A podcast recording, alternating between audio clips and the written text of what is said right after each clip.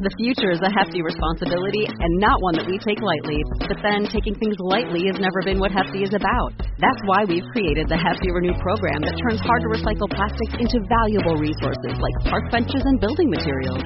To participate, simply fill up an orange Hefty Renew bag with accepted items, tie it up, and drop it in with your regular recycling.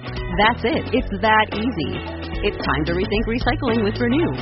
Particular valued resources may vary by geography. More info available at heftyrenew.com. Radical Personal Finance is brought to you today thanks to the support of individual listeners just like you.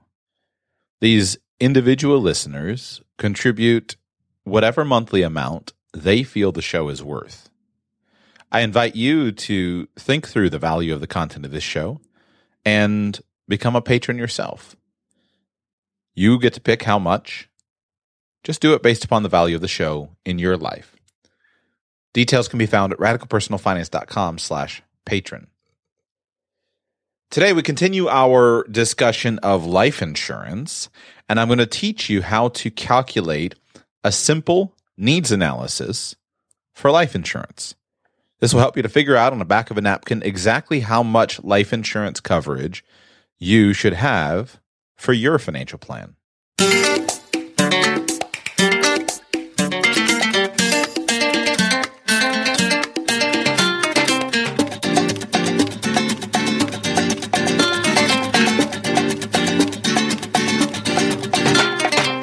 Welcome to the Radical Personal Finance Podcast. My name is Joshua Sheets, and I'm your host.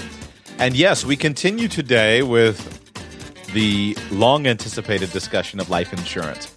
But I've got to do it systematically.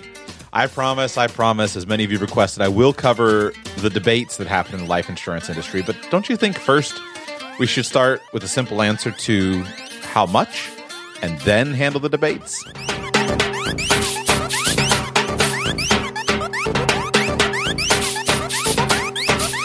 Very important for you to approach financial planning questions in a systematic manner.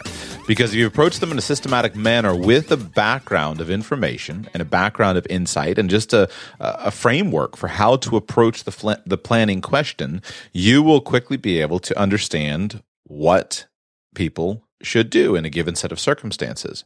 On last week's episode, last Wednesday, I released episode 173, and that was the basis of life insurance, basically thinking through what are the uses of life insurance from a personal perspective for individuals and their families. We'll deal with the business planning aspects in future episodes. Uh, but one of the pieces of feedback that I got from several commenters on the show, they said, I want to get into whole life insurance versus term life insurance. Come on, let's talk about whole life insurance and term life insurance. I want to talk about whole life insurance and term life insurance. And this is exactly where many people want to go. This is where much of the financial advice, personal financial advice industry goes. Let's talk about product. What's the right kind of product? But stay with me. We'll eventually get there. But if you start with actually what's the need that I'm trying to solve and you fix that, the product is usually self evident.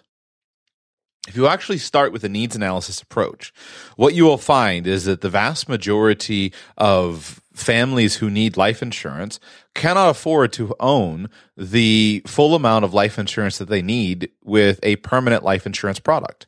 And that's why term insurance is a tremendously powerful life insurance product because it's the cheapest way for you to buy a lot of insurance coverage for just a few bucks a month.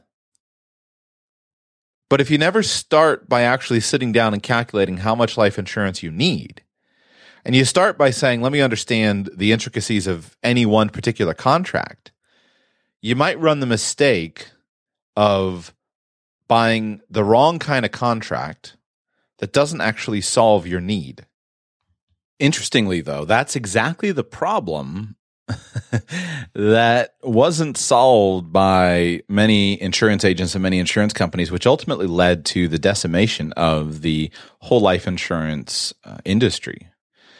Uh, because what happened is, and probably the best example is a little bit anecdotal, but one of the men who's had a bigger influence on the insurance industry in the United States than anybody else is a man named uh, Art Williams, uh, A.L. Williams, who uh, founded uh, a life insurance company. later, it's now known as Primerica, the company that was off. It was he sold it. It was I think it's owned by Bank of America now, and maybe they sold it. I can't remember.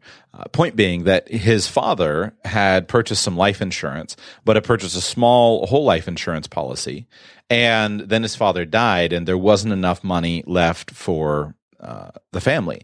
And the same thing, uh, A.L. Williams faced exactly the same thing in his story, in his in his family. He bought a small whole life policy, and so ultimately he became one of the biggest crusaders and his company made a huge impact on the life insurance industry uh, and a good one uh, on the on the life insurance industry to change the approach uh, and utilize more term life insurance.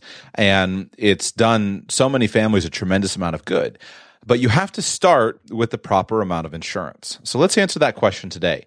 Last week, and as there are two episodes that I would like you to have heard before listening to this show, although this one can stand on its own, but if you'd like more background, you might want to go back and listen to these other two shows. And the first one is episode 173 from last week called Economic Basis of Life Insurance and Individual and Family Uses of Life Insurance. In that show, I laid out the different aspects of insurance, what it can be useful for. I gave you a little sales pitch on why you should consider owning life insurance. Uh, and then finally, I talked about different methods, the three major methods of determining how much life insurance you need. And those three methods, again, are the human life value approach, a needs analysis approach, and then some variation of a rule of thumb, most popularly the multiple of income approach. You will want to have that background for today's show because today I'm going to just simply teach you how to do a needs analysis. You would also benefit from listening to episode 101 if you haven't heard that one.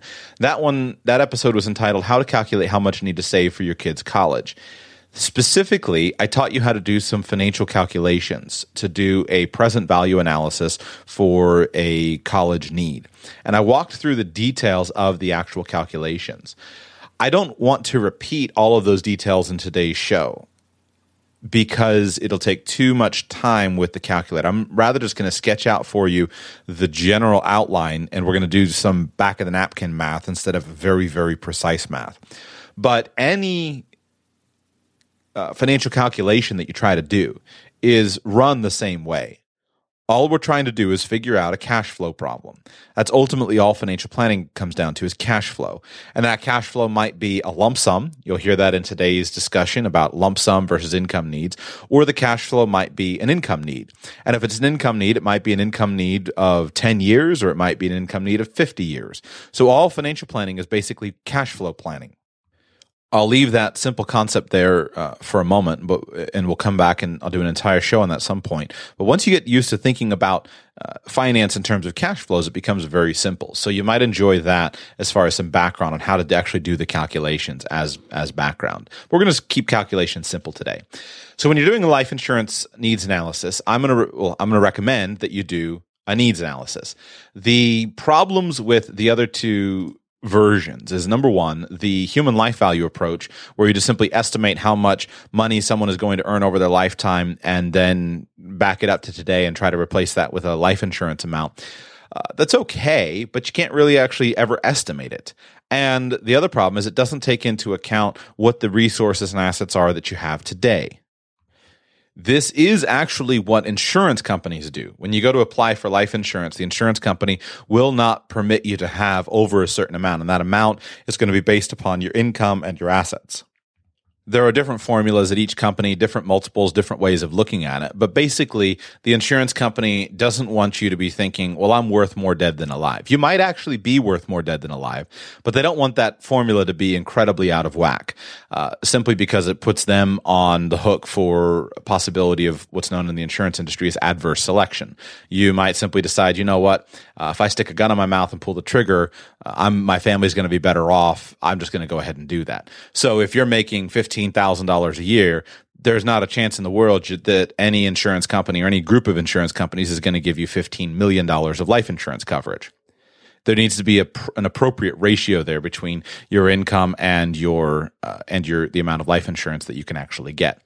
So that's a major problem with the human life value approach. The problem with the rule of thumb approach is also that it doesn't take into account what you actually have. So if you just say, well, I buy 10 times my income of life insurance, well, what if I already have 10 times my income of savings? So it might be useful as a starting point, but the needs analysis approach is really not that difficult. So that's why I'm teaching it to you in a very simple way. When you sit down to do a life insurance needs analysis, there are two components of it. There is the lump sum component, and then there's the ongoing income component. Both of these things are simple cash flow calculations. One, it's a cash flow of, uh, of a lump sum one time, uh, zero, the number is zero, it just comes in right at the beginning and doesn't continue. The other, it's ongoing income. But we're going to use that mentally to divide the different needs that we have. So if you're buying insurance on your life, then you're going to sit down, you're going to say, what does my family need if I'm dead and gone? And split those needs out into two components lump sum needs, cash that's needed right at death, and ongoing income needs, cash that needs to continue on an ongoing basis. Lump sum needs, some of those lump sum needs will be quickly self evident. A simple example would be funeral costs or burial expenses or cremation expenses. Uh, if you can, those uh, amounts will vary from person to person, from state to state, from country to country, but there's going to be some amount of money involved for funeral, burial, and cremation expenses even if you keep things simple, there's still going to be some money involved. And so it's a good um, idea to provide for that and make sure that those that money is set aside for that. There might be costs specifically associated with your estate. So you might have, you know, at the at the higher end of wealth in the United States, you might have estate taxes that are that are due. Uh, there might be the costs of uh, proving the will in probate court. Uh, there might be attorney's fees or executor fees, things like that. Most people don't think about that until they get into a certain amount of wealth, but it is uh, a consideration.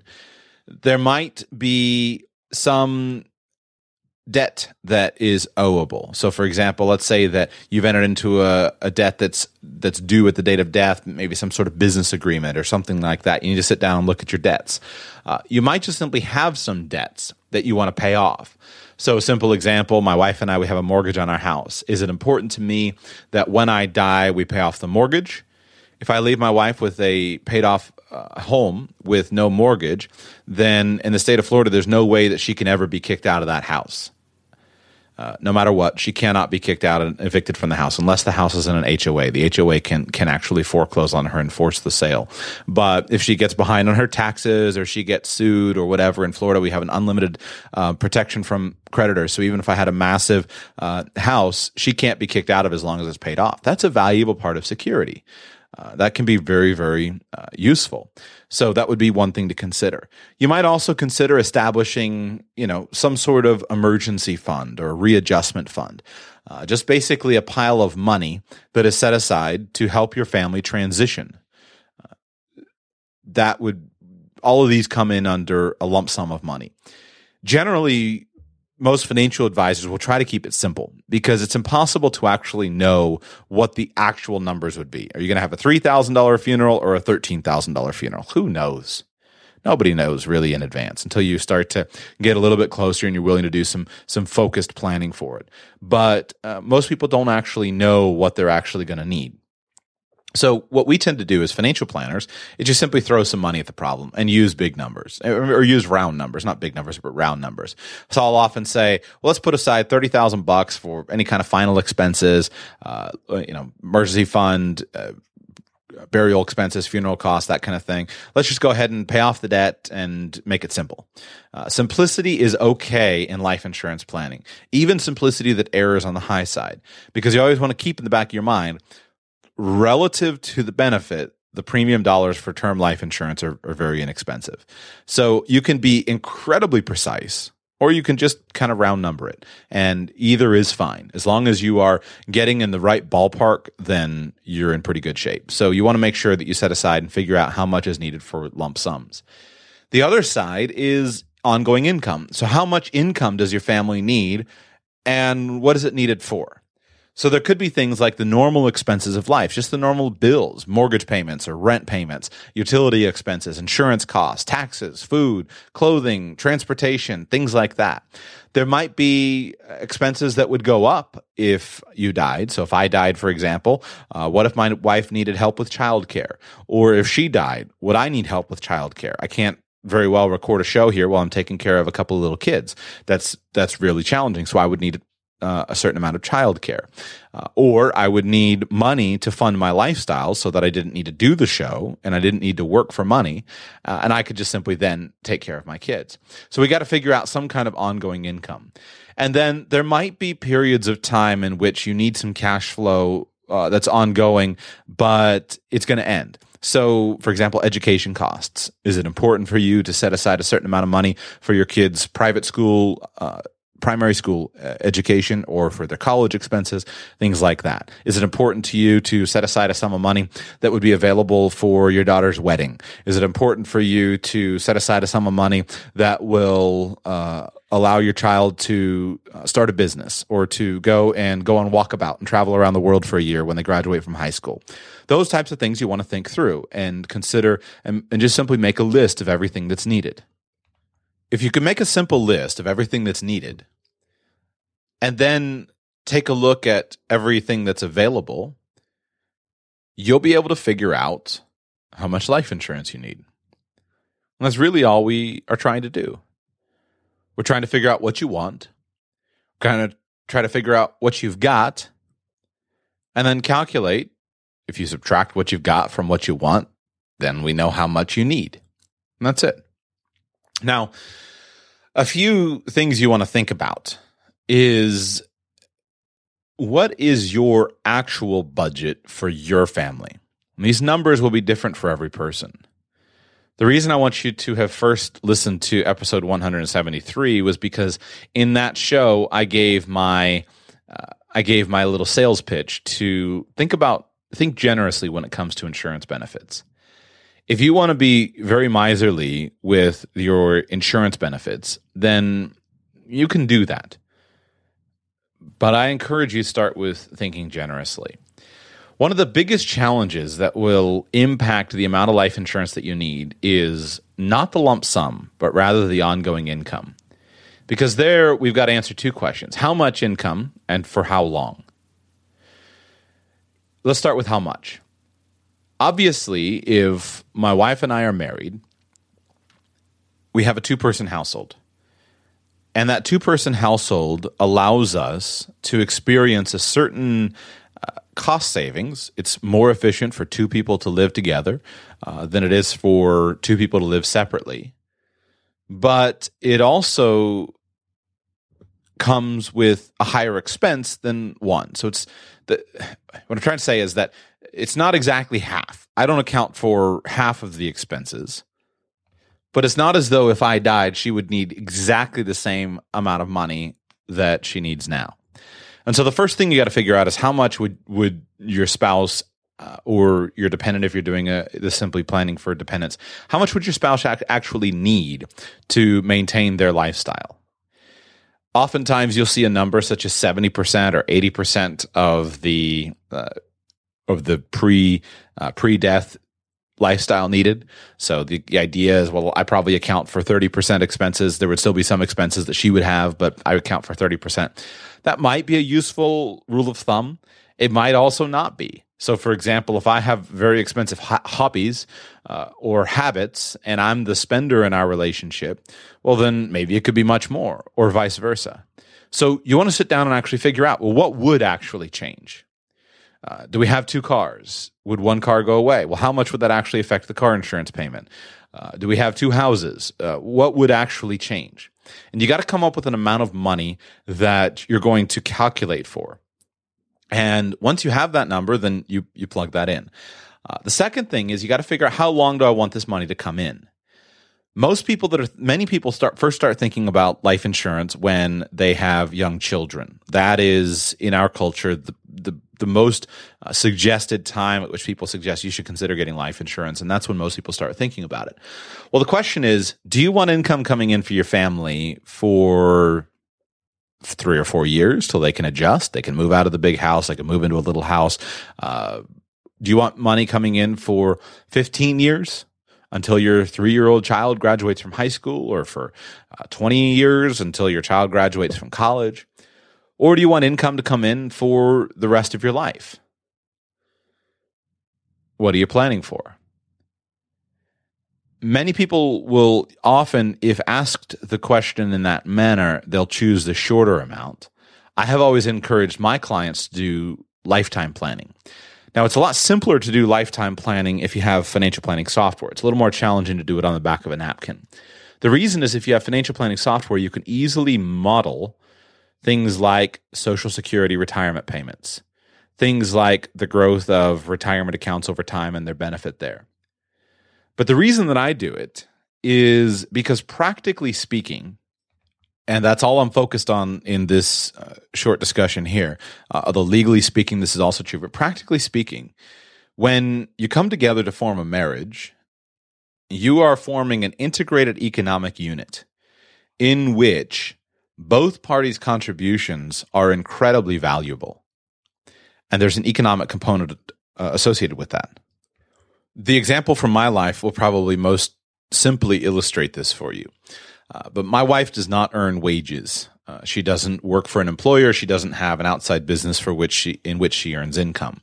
I'm the person who generates the income for our household, and she's involved in promoting our family goals as a mother. That's her role in our relationship. My role is to provide income. Her role is to make sure that it's well invested. Now, in the context of our marriage, we are inextricably linked economically for the rest of our lives. And she has walked away from her ability to earn outside income. Thus, she's walked away from her ability to fund things like retirement accounts. She's walked away from her ability to earn income to set aside in various investments to provide for her financial security.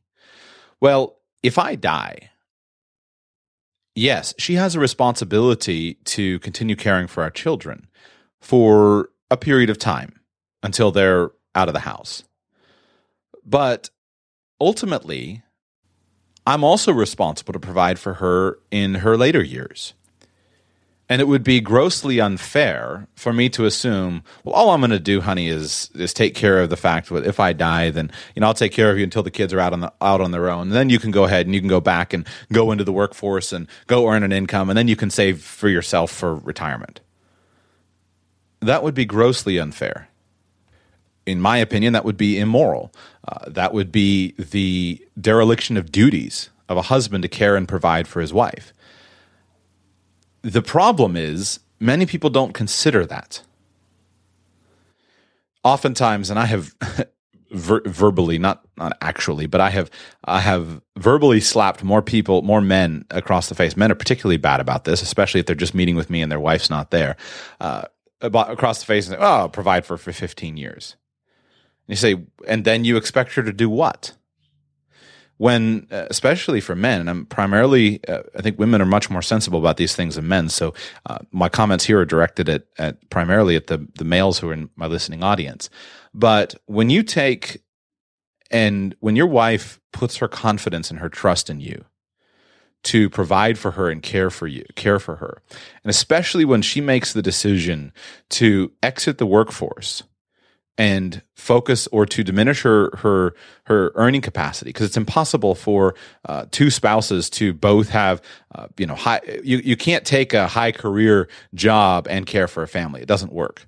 Unless you have an integrated family unit where your spouse is caring for the family and that frees up your time two people cannot do that equally you cannot. Uh, there's always a cost with with everything. So if there's a cost, if you're going to be number one in your field and number one in your career and the number one producer on the job, that's going to come with a cost in your family.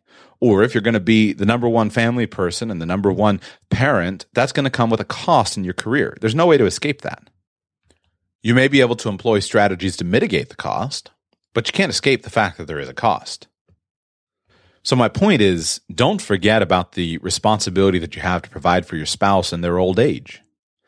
Calculate that. So when I do these calculations, I always assume lifetime uh, a lifetime of planning. If I'm uh, if I'm working with uh, a husband and wife and I'm saying, okay, what happens over here? I always take into account the entire lifetime of life expectancy. That will automatically make the numbers grow substantially because then all of a sudden most people are woefully underfunded for retirement. And now when i immediately add on retirement funding into a life insurance analysis that's going to tack on what half a million bucks a million bucks of coverage? Most of the time, in fact, I can't remember ever though, when actually explaining that, that I haven't had somebody say, you know what, that makes sense. But you have to be careful because a major, uh, much of the advice that you read surrounding life insurance, or the way that many people think about it, they think about it from a time period of only 10 or 15 or 20 years. So you've got to consider how long are you going to provide income for your family. One more thing that you need to consider, and then we're going to do some example calculations here, is when you are figuring out how much money you need to provide for the stream of income, are you use are you going to use a liquidating approach or a non-liquidating approach? Here's what that means in non-financial planner lingo. Are you going to spend just the interest from an investment account or are you going to spend the interest and principal? You need to know which of those approaches you're going to use. Sometimes in the financial planner world, this is called the difference between a financial needs analysis and a capital needs analysis, with the idea uh, being that a capital needs analysis is not a liquidating fund. Rather, you just simply have a lump sum of capital and you're going to live off of the interest. There's not a right or wrong answer here. Uh, you can do either, and I've I've done both. Uh, I prefer the simplicity of the non-liquidating approach, but you're obviously going to have a higher amount of money. If you're just going to live on the interest from your investments and you're not going to use the principal of your investments, then obviously you're going to need a higher amount of money. So why do it? Well, it's challenging to get all of your variables exactly right when you're calculating a liquidating approach, especially if you have a relatively short time period. So if I say I need to provide a lump sum of money for 20 years, excuse me, I need to provide a stream of payments for 20 years and I have a lump sum and I want that lump sum to be gone exactly in 20 years. How do I do that?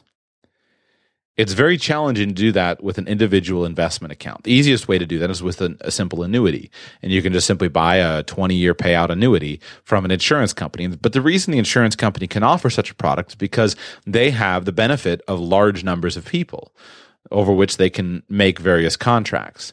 But as an individual, if you if you die and your spouse is just simply trying to calculate their own investment approach, how do you figure out exactly what to invest in, when to invest it, etc.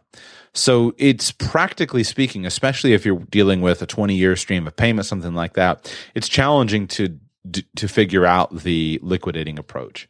Where I do often use liquidating approach is when I'm using financial planning software or over a large period of time.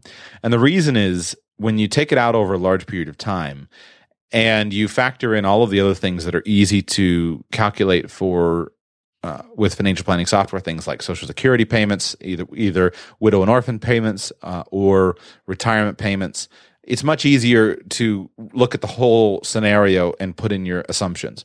But if you're doing this back of the napkin, I would suggest to you that you just go with a simple interest only approach and just assume that you're not going to spend uh, you're not going to spend the principal and your your family's just going to live on the interest. So let me give you a simple example and with just some made up numbers, but pretend it's someone someone like me. I'm a 30 year almost 30 year old uh, father of two, and my wife is a stay at home mom. Then pretend I have these certain amounts in my financial life. Pretend that the only debt that I have is a mortgage, and I owe $150,000 on a home mortgage. And I sit down and I say, well, I need certain lump sums. I want to make sure that if I die, that I have a paid off home mortgage. That's a whole question in and of itself of whether that would be a wise thing to do or not. We could argue that another day. There are factors on both sides, but pretend that I simply say, that's what I want. I want my house paid off. I want my spouse to make sure that she is able to uh, not even worry about, uh, not have to worry about that. Then I sit down and say, you know what? She's just going to need some money to pay for any kind of final expenses. So let's just pretend I want fifty thousand bucks. That gives her, let's say, ten thousand bucks to pay for a funeral. That gives her forty thousand dollars of extra cash, emergency fund, you know, unexpected expenses. I feel good about that. So I have, I want to pay off one hundred and fifty thousand dollars of debt, and I want to pay off fifty thousand dollars of uh, final expenses. So then assume that I say, well, I want to make sure that my kids have a good start in life, and I want to take care of their education expenses. So uh, now, me personally, as many listeners will know, I'm not necessarily so worried about their college expenses, but I am very worried about their education. And I need them to have some starter funds. I want them to be able to have some money to go out and start a business. I want them to have some money to uh, go on walkabout. I want them to have some money to be able to uh, have some world class experiences through their teen years, things like that. So let's say I want to set aside $50,000 for each of them. If you want to do this very precisely, you can do all of the discounted calculations for a college, uh, you know, for college expenses that I outlined in episode 101. That's where you can find out how to do that. You can do exactly that and figure out the lump sum today.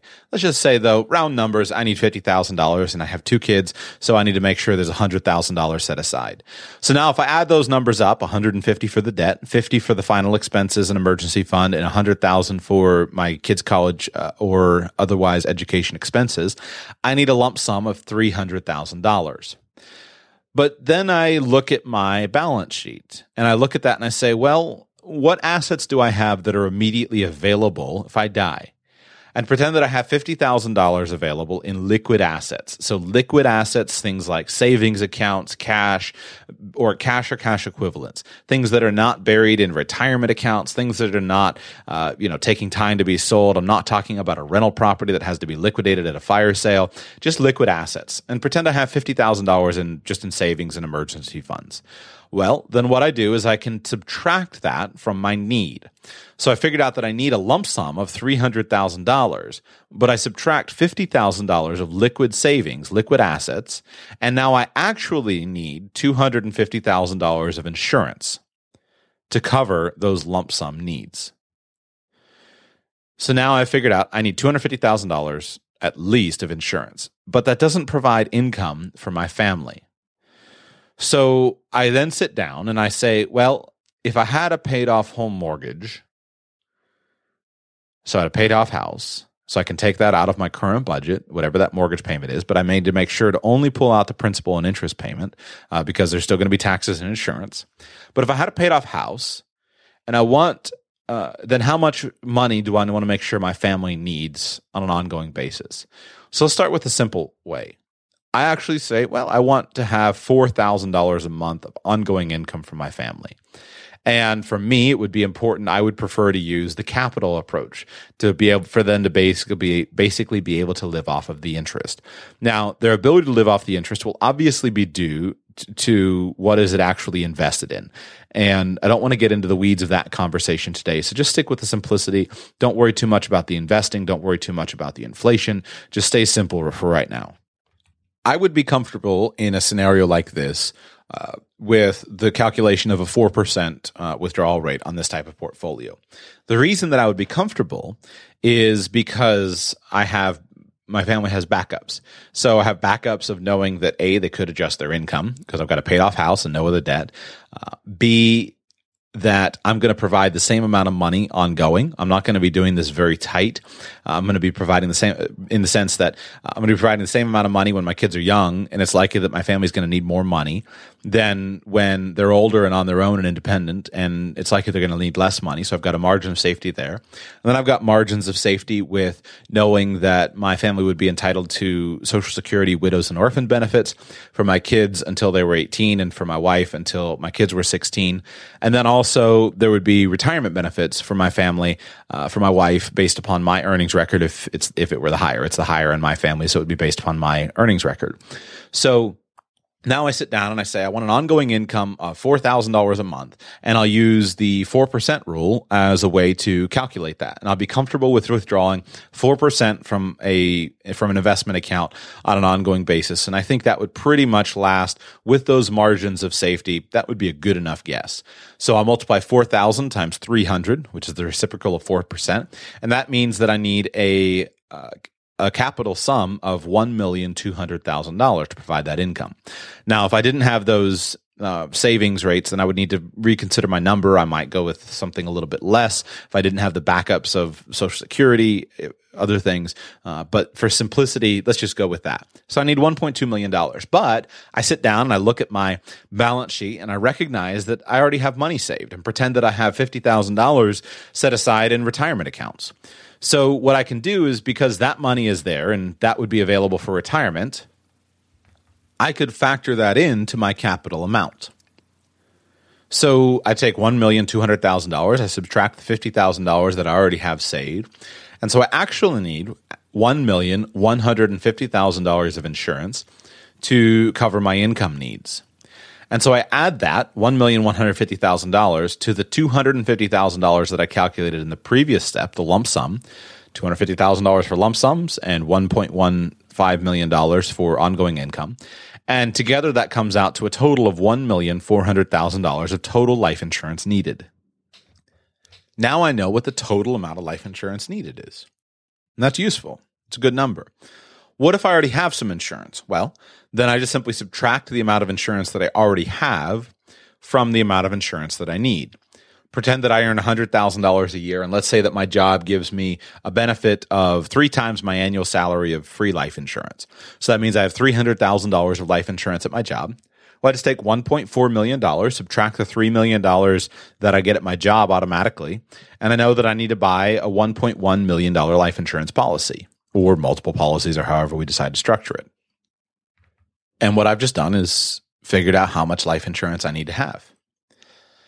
As my circumstances change, then I can adjust accordingly.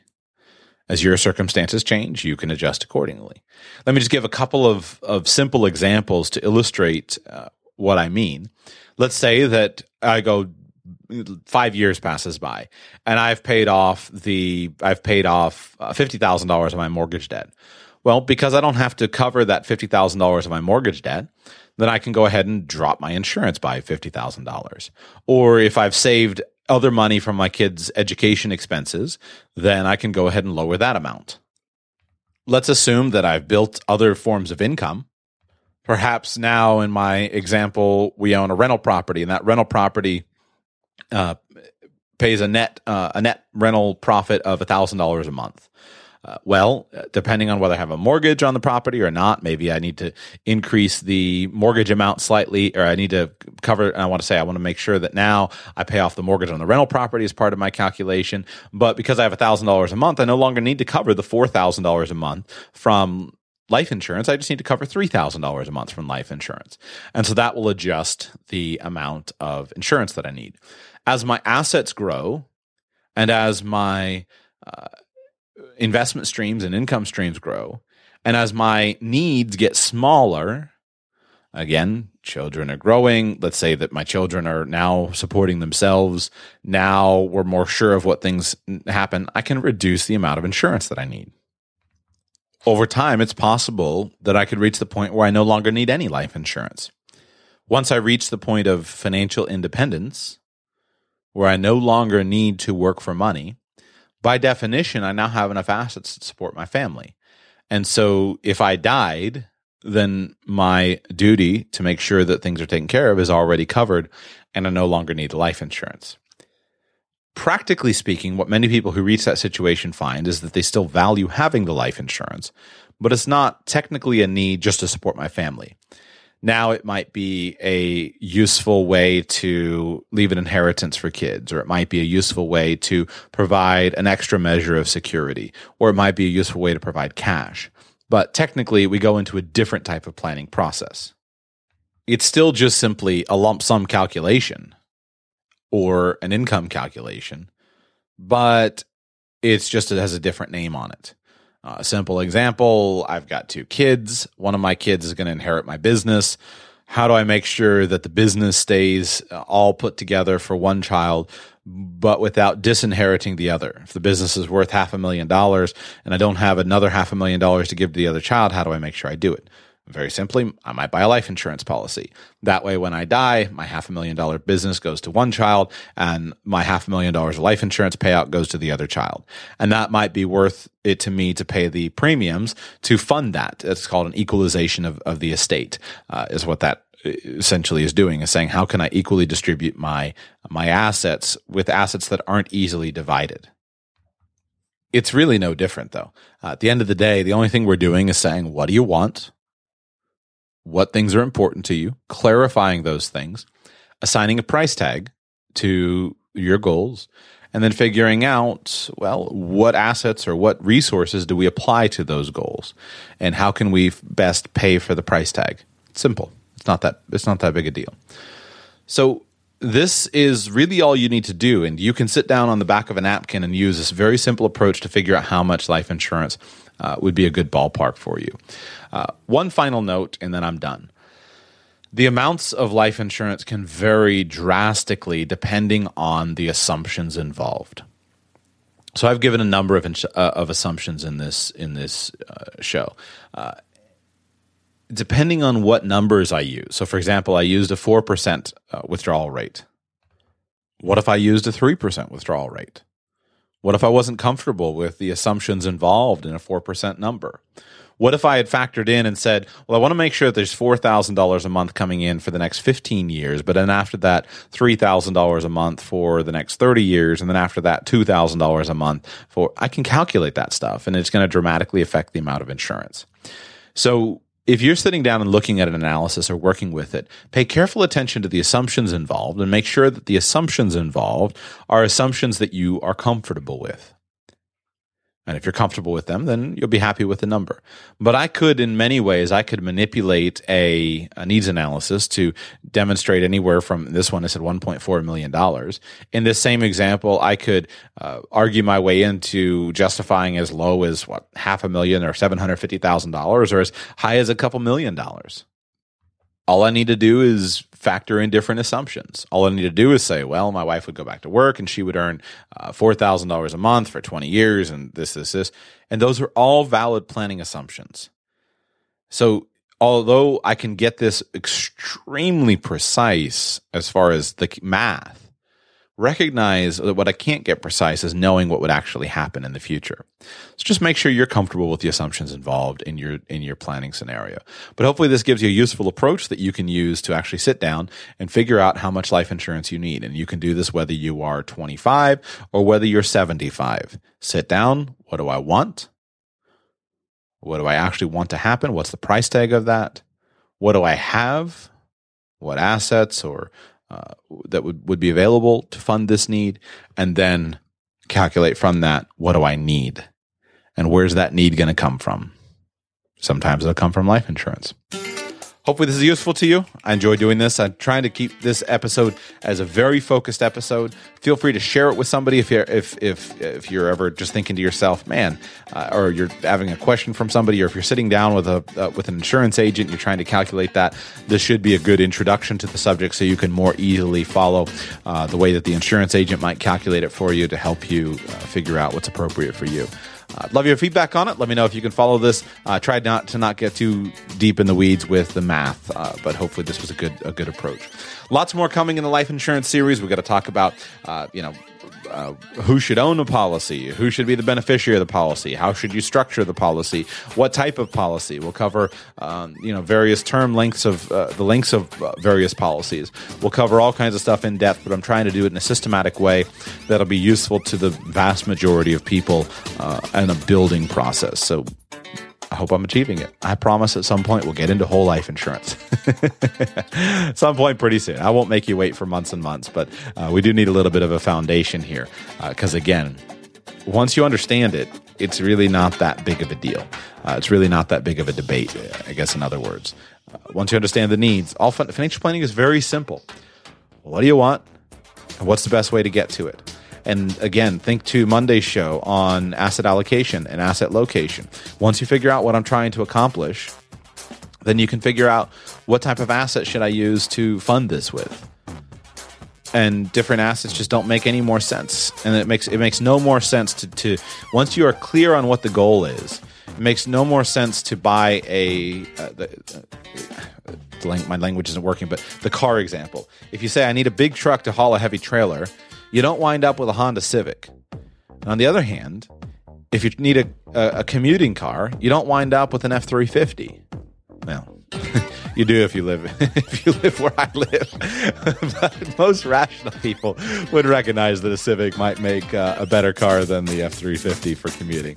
Anyway, I'm out of here for today. Thank you so much. If you would uh, be thrilled if you guys would support the show, please go to radicalpersonalfinance.com slash patron. If you found value in today's show, radicalpersonalfinance.com slash patron uh, has all the details. Cheers. See you all tomorrow. Thank you for listening to today's show. If you'd like to contact me personally, my email address is joshua at radicalpersonalfinance.com. You can also connect with the show on Twitter at radicalpf and at facebook.com slash radicalpersonalfinance. This show is intended to provide entertainment, education, and financial enlightenment. But your situation is unique, and I cannot deliver any actionable advice without knowing anything about you. Please develop a team of professional advisors who you find to be caring, competent, and trustworthy, and consult them because they are the ones who can understand your specific needs, your specific goals, and provide specific answers to your questions. I've done my absolute best to be clear and accurate in today's show, but I'm one person and I make mistakes. If you spot a mistake in something I've said, please help me by coming to the show page and commenting so we can all learn together. Until tomorrow, thanks for being here.